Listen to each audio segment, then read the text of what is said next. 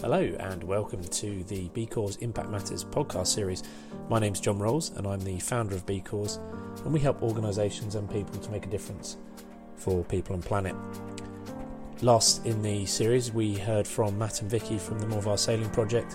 We had a fascinating hour or so on the boat talking about the trials and tribulations of their sail training charity.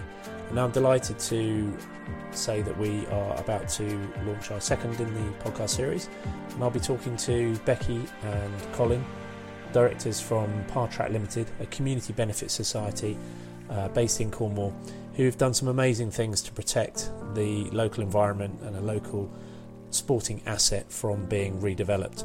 So, can't wait to uh, go and see the guys next week, talk to them about the challenges and to see where they've got to um, in the last two or three years from when I first sort of met them and got involved in the project. So, really looking forward to bringing that to you, and that will drop in the next couple of weeks. So, uh, until then, have a great day.